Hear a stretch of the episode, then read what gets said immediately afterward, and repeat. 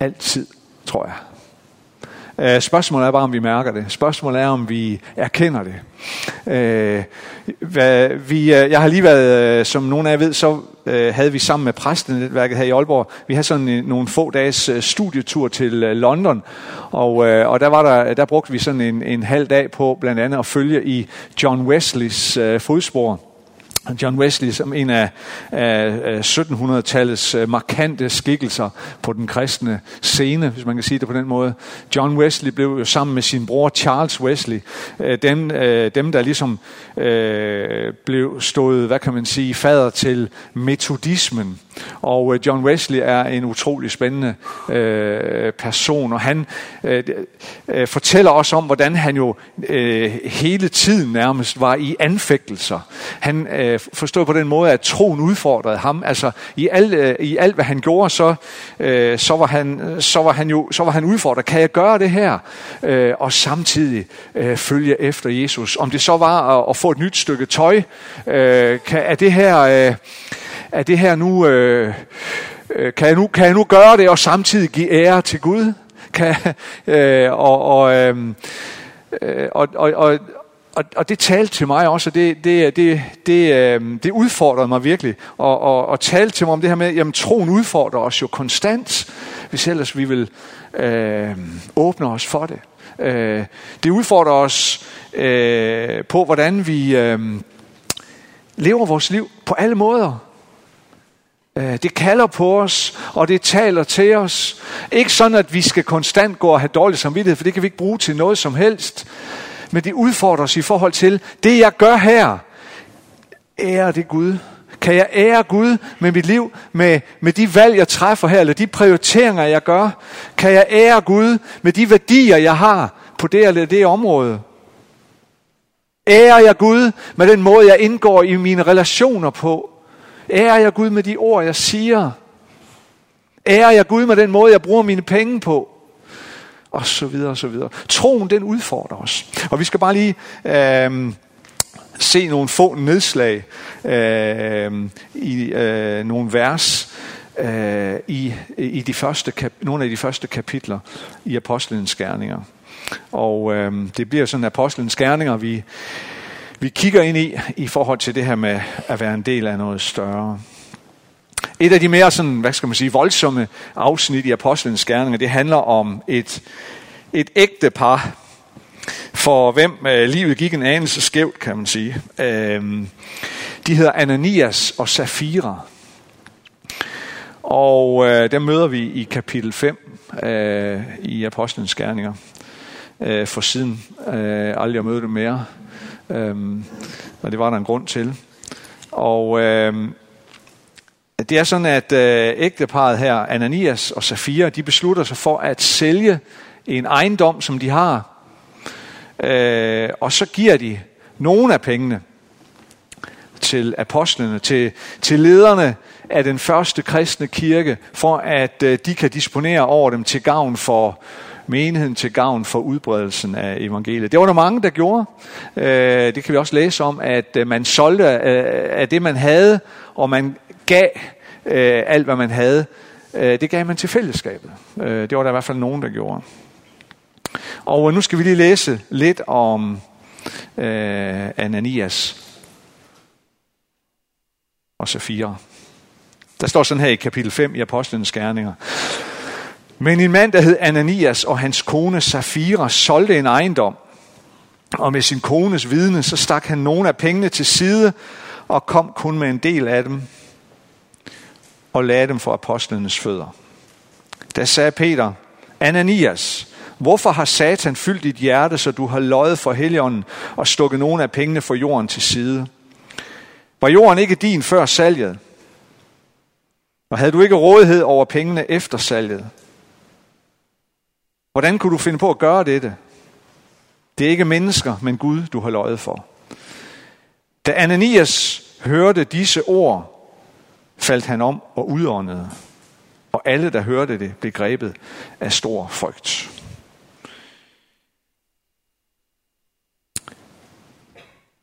Det var der nogen, der mener, at den her den er god at, tra- at drage frem, når man skal holde kollekttaler. øhm, til skræk og advarsel. Det kommer ikke til at ske her i kirken, det kan jeg love jer for. Øhm, det er ikke det, den her beretning skal bruges til. Øhm, men den her situation, som, som vi lige har læst om her, den bliver endnu værre, øh, hvis vi læser øh, et par vers mere. Øh, fordi øh, lige bagefter, så kommer Ananias' kone, uvidende om, hvad der lige er sket med øh, hendes mand. Hun kommer til apostlene. Og så spørger Peter hende, om det er den fulde pris for salget, som de har givet til kirken, til apostlene. Og da konen fortsætter sin mands løgn, så afslører Peter løgnen, og så falder også Safira død om foran alle de forsamlede.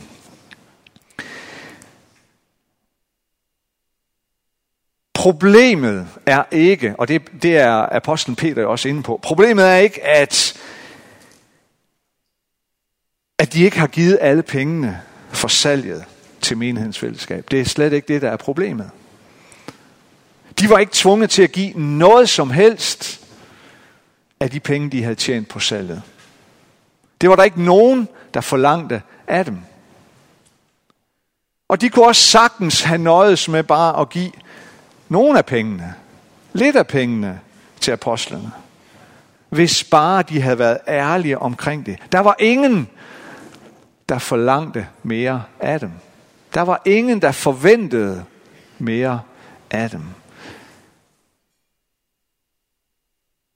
Problemet, det var løgnen. Problemet var, at de forsøgte at bilde folk ind, at de havde givet det hele. Men det forholdt sig reelt helt anderledes. Problemet er, at deres løgn og deres falske forsøg på at vise generøsitet, øh, og dermed deres forsøg på at bedrage heligånden, som Peter er inde på, hvordan man så end kan tro, at det kan lade sig gøre, at det bliver en trussel mod integriteten, selve integriteten i det kristne fællesskab, i den her nye, helt unge kirke. Deres løgn og deres falske forsøg, deres falske generøsitet, det bliver en trussel mod et fællesskab, som til enhver tid ønsker at bygge på et, et gudgivet princip om næstekærlighed. Hvis man giver indtryk af at være styret af sådan en opoffrende kærlighed til næsten, men i realiteten er, er styret af kun at elske sig selv. Så begreber som moral og integritet, at der er en sammenhæng mellem de ord, man siger, og det liv, man lever, det er virkelig områder som, som troen på Gud og efterfølgelsen af Jesus udfordrer os på. Det var det Wesley, han var så udfordret af hele tiden. Kan jeg gøre det her? Og så samtidig ønske at tjene Jesus af hele mit hjerte, med hele mit liv. Kan jeg sige sådan her? Kan jeg mene sådan her? Det har noget at gøre med, at det med at, at, at give sit liv til Jesus, at invitere Helligånden indenfor i sit liv, det betyder jo en nyskabelse. Det betyder et helt nyt liv. Det er en ny skabelse. Det er det, er det nye testamente rimelig klar omkring. Der tales om en død og et nyt liv. Der tales om en begravelse og en opstandelse.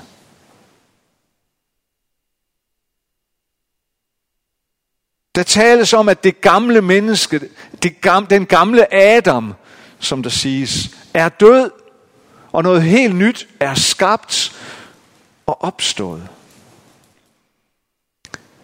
Og det er altså, det er altså noget, der er meget mere, meget dybere end blot en, en facade. Det er meget, det er meget dybere end bare som sådan en skal, der er trukket ud over det gamle.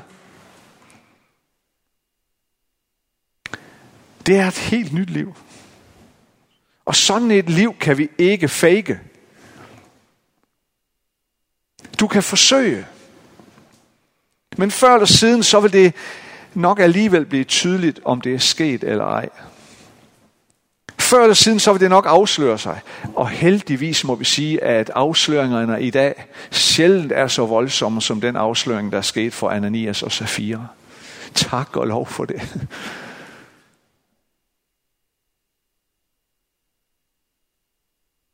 Ananias og Safira, de forsøgte at fake det. Men bedraget blev afsløret, deres bluff blev kaldt.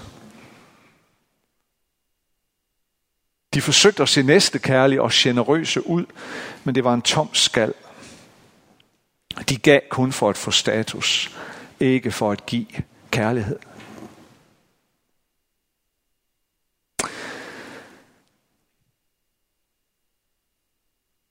Men troen på Jesus og det at følge efter ham udfordrer os også på andre områder.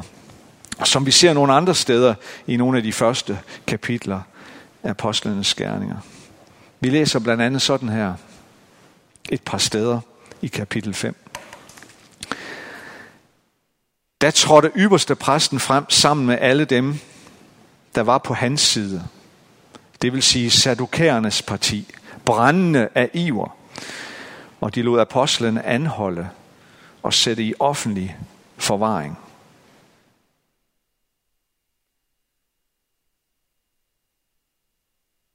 Og de kaldte apostlen ind, det vil sige i parentes, det var det jødiske råd, kaldte apostlene ind, lod dem piske og forbød dem at tale i Jesu navn og løslod dem.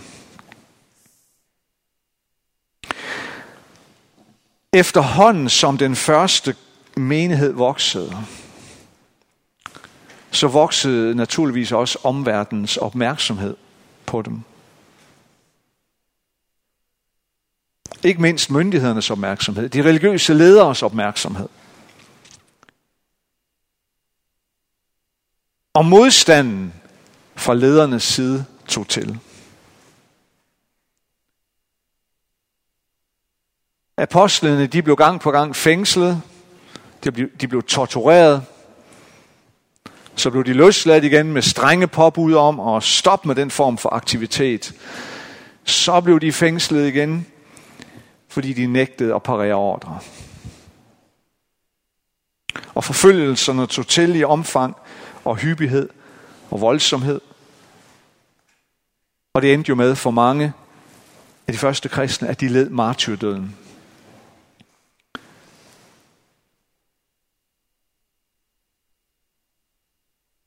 Det her område omkring forfølgelse for sin tros skyld. Øhm, jeg ved ikke, at tænke på det, jeg ved ikke, hvad det gør ved dig. Øh, men, jeg, men, men jeg synes, det her med øh, området omkring forfølgelse for sin tros skyld, øh, det er i hvert fald for mig, som jo også er et barn af den her, øh, indtil videre i hvert fald, trygge kultur, som jeg er en del af. Det er svært at forstå. Det er svært at gribe. Det kan være svært at sige noget om. Der er der ikke ret mange af os, der ønsker forfølgelse. Det giver sig selv. Vi vil da helst bevare det gode liv, vi har nu her, hvor vi bor.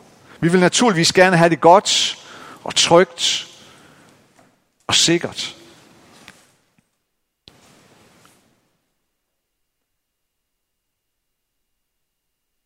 Men når vi taler om det her med at blive forfulgt for sin tros skyld, så, vil jeg, så, så er der, for mig at se, så er der i hvert fald tre ting, vi ikke kan komme udenom. Tre kendskærninger, vi bliver nødt til at forholde os til. Det første, det er, at det er en historisk kendskærning. De første kristne, de blev forfulgte for deres tros skyld. Mange af dem betalte den højeste pris for deres tro. Det er en uomtvistelig kendskærning, der findes urokkelige beviser for det. Og rigtig mange af de aller, aller første, de led martyrdøden. Apostlen Peter mener man helt sikkert, han blev korsfæstet. Og han bad om at måtte blive korsfæstet med hovedet nedad. For han anså sig ikke værdig end ikke værdig til at blive korsfæstet på samme måde som sin herre frelser. Det er en uomtvistelig kendskærning. De blev forfulgte. Det andet er, at Bibelen lover, om jeg så må sige, at forfølgelser vil være en del af det at følge efter Jesus. Og at den vil ramme de kristne.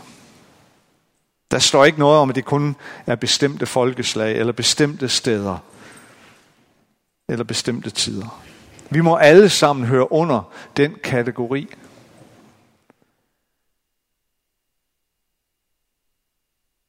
At Bibelen siger, at det vil komme til at ske. Og det tredje, den tredje kendskærning, øh, det er, at forfølgelser for, for troens skyld, det udgør en helt konkret hverdag, en helt konkret trussel for rigtig mange kristne ud over vores verden i dag. Det sker rigtig mange steder. Og nu vil jeg gerne lige invitere Astrid herop. Det er sådan, at, at Astrid, hun, øh, hun arbejder i den danske afdeling øh, for sådan en international organisation, som hedder Open Doors, som netop arbejder for at tjene og betjene forfulgte kristne øh, ud over vores verden. Og jeg har bare sådan lige bedt Astrid, bare lige bruge et par minutter på lige at sige, giv os lige, giv os lige en update over, hvordan ser det egentlig ud i verden i dag. Ja, og det er sådan noget, jeg, ja, som Lars siger, jeg arbejder med det hver eneste dag. Øhm, og det vi ved i Open Doors, vi, vi har både øh, den del, som hører historierne, hører menneskers historier og vidnesbyrd og formidler dem til kristne i hele verden. Øh, men vi har også en en øh, afdeling, der laver research, og, der, og ud fra det research laver statistik og en masse tal. Så derfor det, jeg siger nu, er nogle tal, som vi har evidens for. Det er noget, vi kan sige, det her ved vi, og det er mennesker, vi ved, det her handler om. Øhm, vi ved i Open Doors, at der er 360 millioner kristne fordelt over hele verden, der bliver forfulgt. Det svarer til hver syvende kristen. En ud af syv kristne i hele verden bliver forfulgt, fordi de tror på Gud. Øhm, og det sker i omkring 76 lande. Øhm, og de lande er fordelt i Mellemøsten, Nordafrika, øh, stor del af Afrika syd for Sahara også, og det er Asien, og det er Latinamerika. Øhm, og nogle af de måder, man bliver forfulgt på som kristen i dag, det kan være, øh, nogle steder er det staten og myndighederne, der forfølger en og lægger pres på en. Øh, det er lande som Iran. Iran er meget op i de danske medier i øjeblikket. Øh, der er det ulovligt at holde gudstjenester, og kristne som bliver opdaget af myndighederne, bliver fængslet. Øh, og nogle gange er det uden retssag, og nogle gange er det med uretfærdige retssager.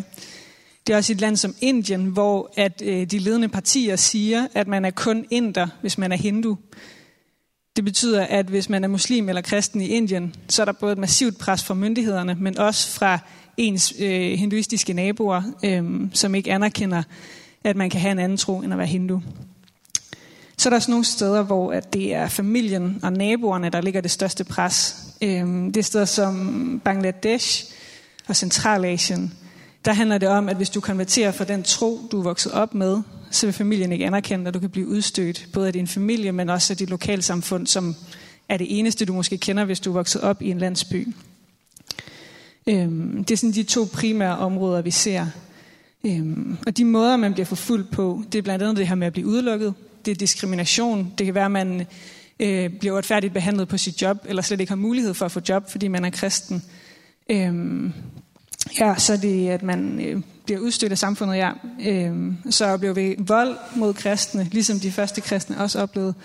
Øh, og også stadigvæk drab på kristne, fordi de er kristne. Og på trods af alt det her, har jeg også lyst til at sige, øh, så oplever vi også bare historier fra kristne, som øh, ikke er glade for forfølgelsen, men som ved, at det er et vilkår ved at være kristen, og som ikke flygter fra det, fordi de ved, at ved at blive der, hvor de er, så kan de være lys for deres naboer øhm, og deres lokalområde. Og jeg læser gang på gang vidnesbyrd fra forfulgte kristne om tilgivelse, om at øh, de ved, at de her mennesker, øh, de kan reddes, de kan nås med evangeliet, øh, så derfor tilgiver de dem og beder for dem, der har forfulgt dem. Øh, Ja, og vi ser også, at i nogle af de her lande, hvor kristne bliver forfulgt, i Kina blandt andet, at der vokser kirken. Det er de her lande, hvor der er allerstørst pres på de kristne og på kirken, at der bliver flere kristne. Øhm, og det er for mig øh, et tegn på, at, at forfølgelsen er der, øh, for at kirken kan vokse. Ja. Mm. Tak, Astrid. Tusind tak. Hvis du gerne vil høre noget mere om det her også, hvad kan, hvad kan du gøre også for at øh, øh, Øh, vi kan jo også gøre noget her i vores trygge land. Øh, hvad kan vi gøre for at støtte det her arbejde? Sådan. Så tag en snak med, med Astrid bagefter. Øh, og det er jo, altså, der er, der er noget med det her, øh, som, er så, som virkelig er så svært at tale om, ikke? fordi det her med, at der er ingen af os, der ønsker at være i sådan en situation, og samtidig så må vi også bare sige, at Astrid, hun er inde på det, at der er bare nogle af de her steder, der vokser kirken bare. Jeg mener, at et af de steder, hvor kirken vokser allermest i de her år, øh, det er Iran, som var et af de lande, der blev nævnt her. Øhm. Så der er noget her, der bare er svært. Udover det er forfærdeligt for de mennesker, som det går ud over, så er det også svært for os at sidde her i en, i en kirke øh, og i en kultur, hvor kirken ikke ligefrem vokser specielt meget. For os her i Danmark og i vores kultur, så er det let, at vi får sådan en akademisk tilgang til det, fordi vi lever så trygt og godt her. Øh, endnu da. Men dels på grund af de her tre punkter, øh, jeg nævnte før, så bliver vi nødt til at forholde os til den dimension af troen. Vi bliver nødt til at forholde os til, at det med forfølgelse, eller kampe, eller modgang, eller strid, det ligger som en mere eller mindre, skal vi kalde det, erhvervsrisiko for den, som ønsker at følge efter Jesus. Og selvom vi lever i et dejligt land som Danmark, hvor vi ikke oplever forfølgelse på grund af troen, så kan vi alligevel, alligevel begynde at ane små tegn på, at det måske alligevel kan begynde at gå i den retning. Prøv at lægge mærke til myndighedernes retorik. Se på lovgivningen, hvor der er mere eller mindre og lige så langsomt kommer mere og mere pres på den åndsfrihed, den trosfrihed, som ellers betyder så meget for os her i landet. Hvordan man vedtager, eller i hvert fald taler om også at vedtage love og forordninger, som vil sætte en lille kile ind i forhold til det, der betyder noget for os, i forhold til at have en frihed for det, vi tror på. Jeg tror ikke, at det bliver mindre i tiden fremover, desværre.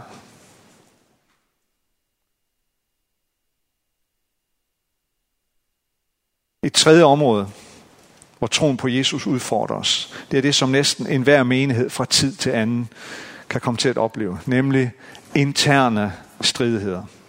Eller interne uenigheder om, hvilken vej vi skal gå som fællesskab. I kapitel 6 i Apostlenes Gerninger, så står der sådan her. Da der i de dage blev stadig flere disciple, altså i parentes, kirken voksede jo øh, kolossalt, så begyndte hellenisterne at skumle over hebræerne, fordi enkerne hos dem blev tilsidesat ved den daglige uddeling. De 12 sammenkaldte så hele discipleskaren og sagde, det er ikke rigtigt, at vi forsømmer Guds ord for at varetage tjenesten ved bordene. Find derfor blandt jer selv, brødre, syv velanskrevne mænd, fyldt af ånd og visdom, som vi kan sætte til denne opgave.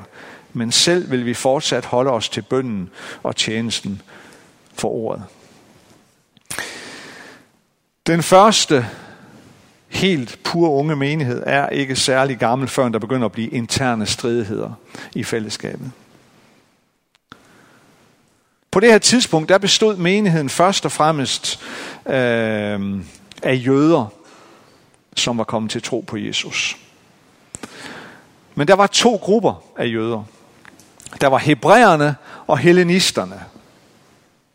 Hebræerne, det var de jøder, der var født og opvokset i Israel. Hellenisterne, det var jøder, som var vendt tilbage til Israel efter at have levet længere eller kortere tid et andet sted i den hellenistiske eller græske del af regionen, og som uden tvivl har tilegnet sig noget af den græske kultur. De talte græsk, De gjorde hebræerne nok ikke. Og hellenisterne var utilfredse, fordi de mente, at de fik for let mad ved den her daglige maduddeling til de fattige enker. De fik for lidt mad i forhold til det, som hebræerne fik, mente de. Og det skabte splid. Og apostlene har uden tvivl været dybt, dybt engageret i det her, og forsøgt at løse det. For til sidst siger de, vi forsømmer bønden, vi forsømmer ordet, ved at det her det optager al vores tid. Og så finder de en løsning. De kalder simpelthen nogle mennesker, som kan lede og styre det her sociale arbejde, det her sociale dimension med maduddeling. Vi ved ikke rigtig, hvor alvorlig den her konflikt var, og om den potentielt set kunne have splittet hele den nye unge menighed. Men måske kunne den. Fordi det er selve enheden, som er på spil her. Men uanset hvor alvorlig den var, så er det et billede og et mønster, som stort set aldrig har forladt menigheden lige siden. Desværre. Det er som om der næsten altid er et pres på et så vigtigt område som enheden i den kristne menighed. Fordi kaldet, kaldet til enhed er så stærkt for den kristne menighed. Det, det er så stærkt et kald, vi bærer på til at leve i enhed. Og det er så meget under pres.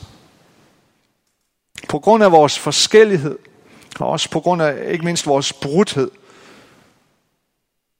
så, får, så, så, så går det ofte sådan, at vores brudhed, det får os til at i højere grad at se på vores egne ønsker, vores egne behov, før vores medmenneskers. Og så kommer enheden nogle gange under pres. Og i dag, i vores del af verden, her hos os, øh, så er det jo ikke, så er det ikke maduddeling der presser os og vores interne enhed. Dertil er vi alt for rige og privilegerede.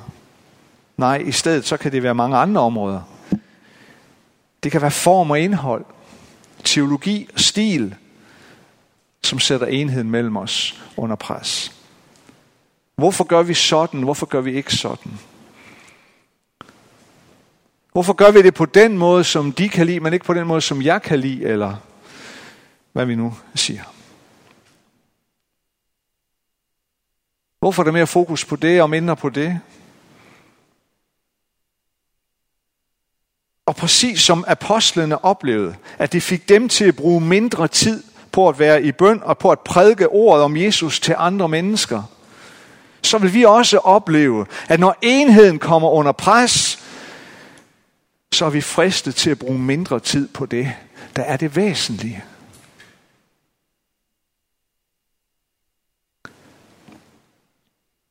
Så lige fra kirkens allerførste tid og frem til i dag, så kan vi se, at det at følge efter Jesus og ønske om at leve et liv i tro, det udfordrer os. Det kan give os både ydre og indre udfordringer. Det kan give os både ydre og indre spændinger.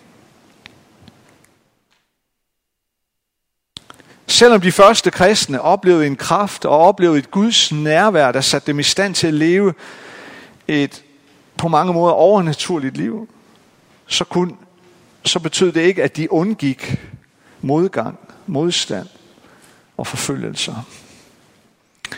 Din tro på Gud får ikke vanskelighederne til bare at forsvinde. Men troen kan hjælpe dig til at se vanskelighederne i det rigtige perspektiv.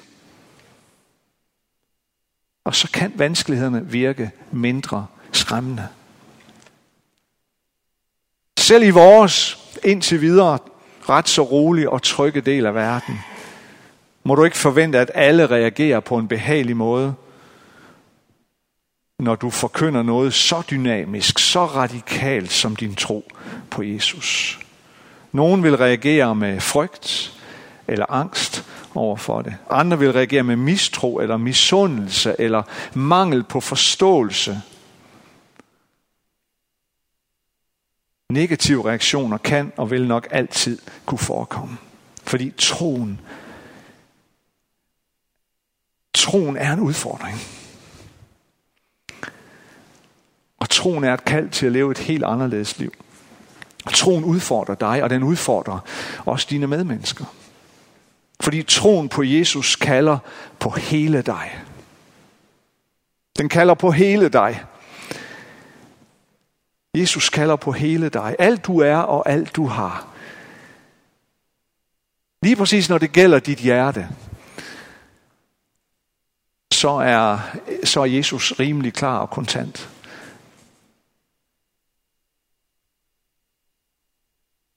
Det vil han have helt. Ikke delt, ikke halvt eller kvart. Men han vil have dit hjerte helt. Han vil have mit hjerte helt. Og det udfordrer mig. Og det udfordrer dig hver eneste dag. Men det giver os også bare et helt andet perspektiv. Og en helt anden mulighed for at leve et helt andet liv. Lad os bede sammen, og lovsangerne må gerne komme herop. Og øhm,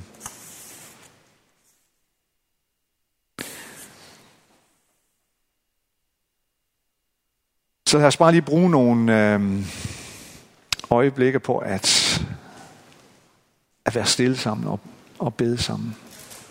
Øhm,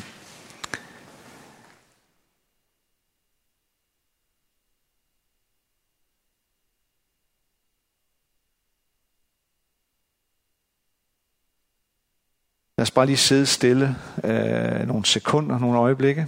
Øh, hvor du lige kommer til Gud med det, der er ja, det, der lige ligger allerøverst hos dig lige nu. De tanker, de refleksioner, de følelser, som fylder allermest lige nu, at dem kan du give dem til Jesus. Der er ikke noget, der er ukendt for ham. Det er ikke noget, der er ikke noget, der er, øh, der er ikke noget, der ryster ham. Der er ikke noget, der er utryg for ham. Øh, han kender dig bedre, end du kender dig selv. Øh, så lad os bare lige sidde stille. Bare lige kommer til ham med det, som, som, som han kalder dig til at give til ham lige nu. Og så vil jeg bede øh, højt lige om nogle øjeblikke.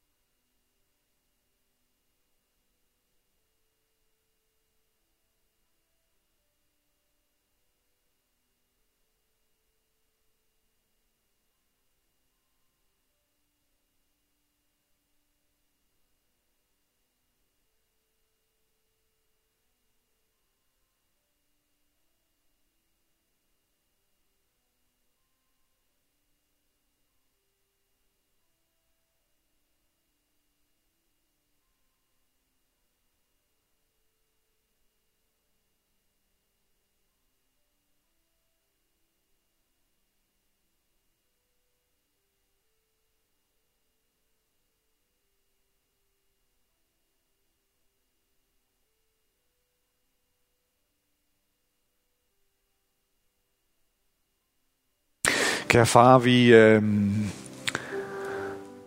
vi kommer til dig med et bøn om hjælp.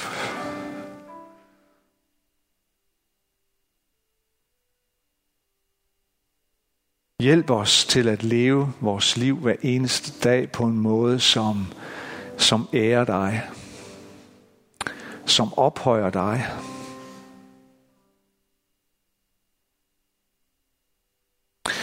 Vi erkender for dig, Herre, at, at det er at, at tro og leve vores liv sammen med dig, det udfordrer os. Og øh, vi er som i en, en kamp, en krig. Et sted, hvor der er krig om vores hjerte og vores sjæl.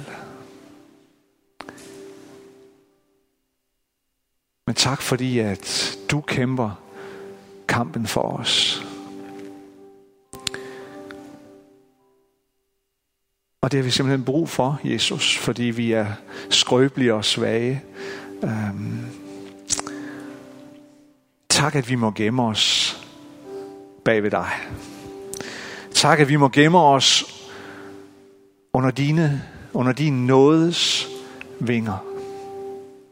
Under din beskyttelse. Under din omsorg. Under din kærlighed.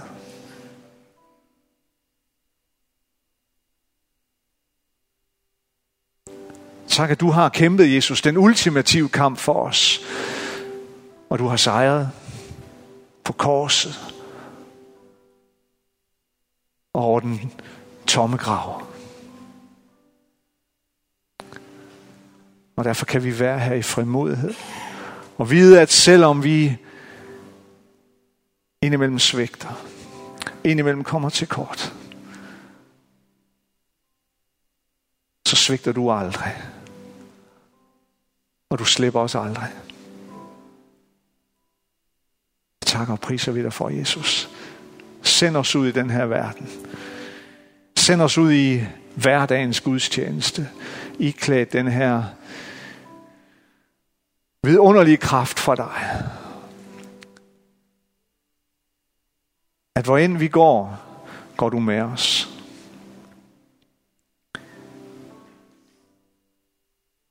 Og hvem vi end ser, der må vi se dig igennem dem. Hvem vi end taler med, der må vi tale dine ord til dem.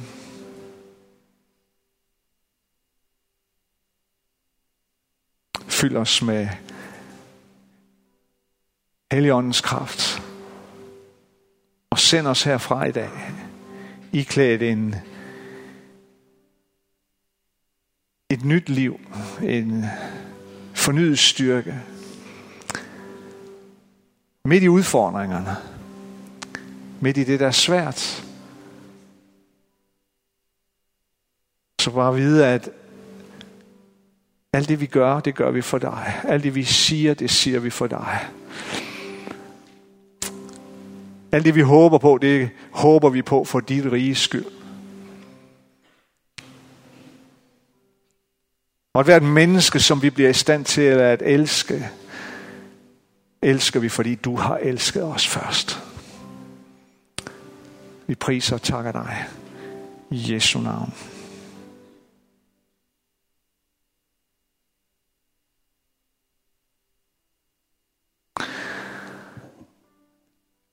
Jeg har det bare sådan, at vi, vi vil så, tror jeg, vi rigtig gerne vil, jeg vil i hvert fald gerne, øh, vi vil rigtig gerne bede for jer, ship, alle jer shipper, uh, øh, shipping-folk.